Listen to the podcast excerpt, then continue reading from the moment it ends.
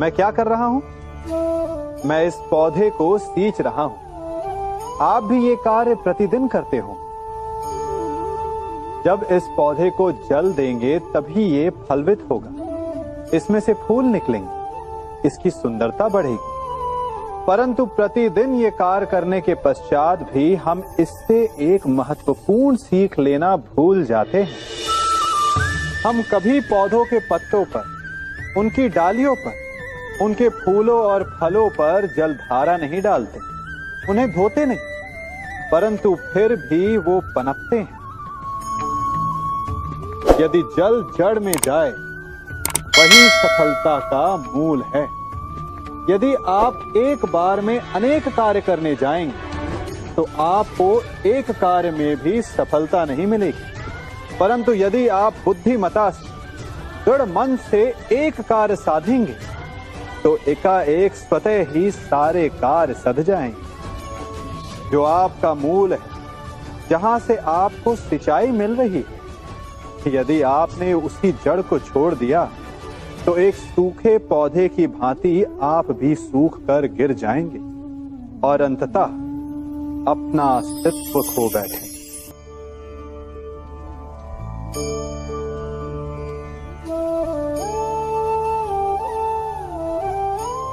गणित भी कैसा महान विषय है ना? ऋण और ऋण मिल जाए तो धन बन जाते। परंतु अंक गणित और जीवन के गणित में बड़ा अंतर है।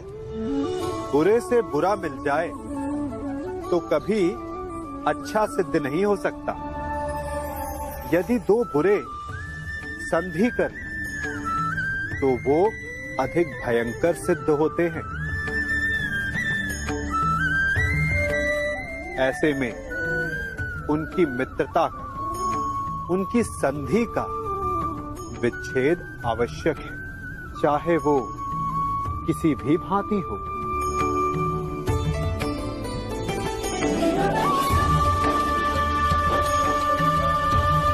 यदि खूंटा धरती में फंस जाए तो सदा खूंटे पर प्रहार नहीं करते। कभी कभी धरती को भी खोदना पड़ता है। इसीलिए श्रेष्ठ यही है कि संधि करने से पूर्व विचार कर लिया जाए। यदि परिणाम भयंकर दिखे तो उससे उसका विच्छेद कर दिया जाए। संगति या साथ? मित्र और साथी, मनुष्य के व्यक्तित्व के लिए सबसे महत्वपूर्ण होते हैं। अब आप कहेंगे ये कैसे?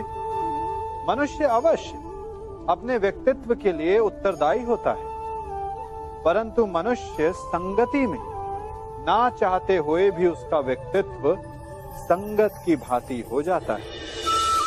इन पात्रों को देख रहे हैं। मध्य में जल रखा है। इसमें दूध है और इसमें मलिन कीचड़ रखा है। यदि मैं इस जल को इस दूध में मिलाता हूँ तो ये जल दूध बन जाता है। और यदि इसी जल को इस मलिन कीचड़ में मिलाता तो क्या हुआ? ये जल कीचड़ बन गया।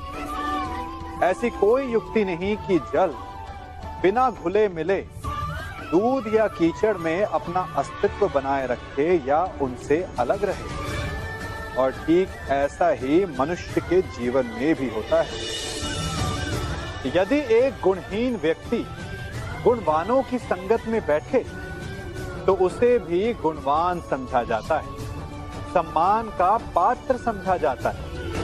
और यदि एक गुणवान व्यक्ति गुणहीनों की संगत में बैठे तो उसे भी तिरस्कार मिलता है। इसलिए अपने जीवन में सदैव संगति सोच समझकर सावधानी से चुनिएगा। हमने एक बात अपने माता पिता अपने बड़ों से, अपने बुज़ुर्गों से सुनी ही होगी कि संगति का प्रभाव मनुष्य पर पड़ता ही है। यदि वर्षा की एक बूंद सीप के मुख में जाए तो वो मोती बन जाती है। और यदि वही वर्षा की एक बूंद सर्प के मुख में जाए तो विष। तो क्या यही सत्य है? नहीं। आपने कभी चंदन के वृक्ष को देखा है? उस पर सर्प विचरण करते हैं। विषधर उससे लिपटे रहते हैं। परंतु फिर भी चंदन का वृक्ष विषैला नहीं होता। वो तब भी सुगंध देता है और पवित्र माना जाता है। तो इसका रहस्य क्या है?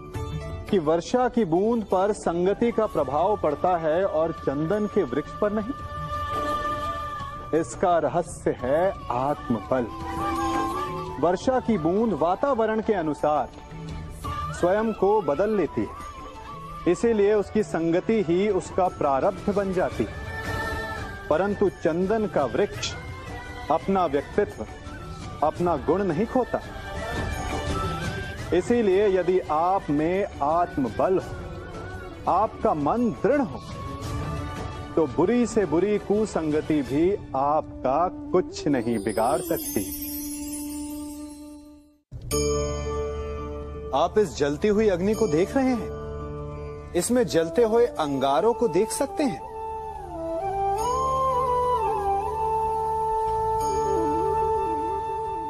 बड़ा गर्म है।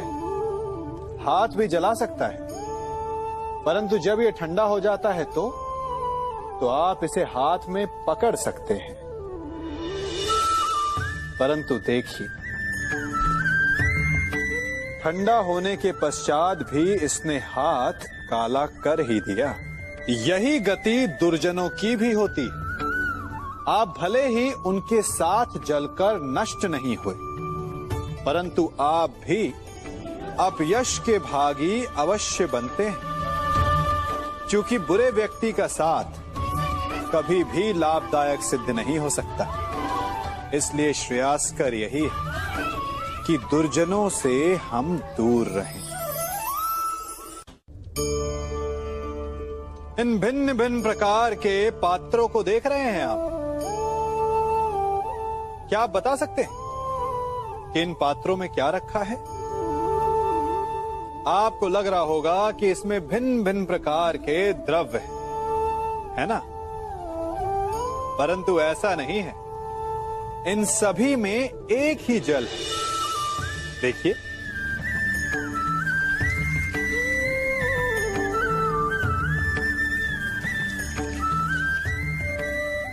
परंतु ये भिन्न भिन्न लगते हैं। क्योंकि जिसमें ये जल रखा है, उसके रंग को परिभाषित करता है। अब यूँ समझिए कि इस पात्र में रखा जल हम है, और ये पात्र वो संगति है जिसमें हम रहते हैं।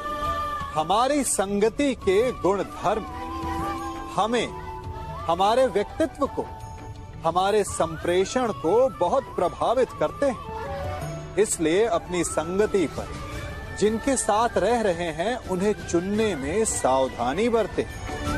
क्योंकि जल को अपना पात्र चुनने का अधिकार नहीं है। किंतु हमें अपनी संगति चुनने का अधिकार अवश्य है।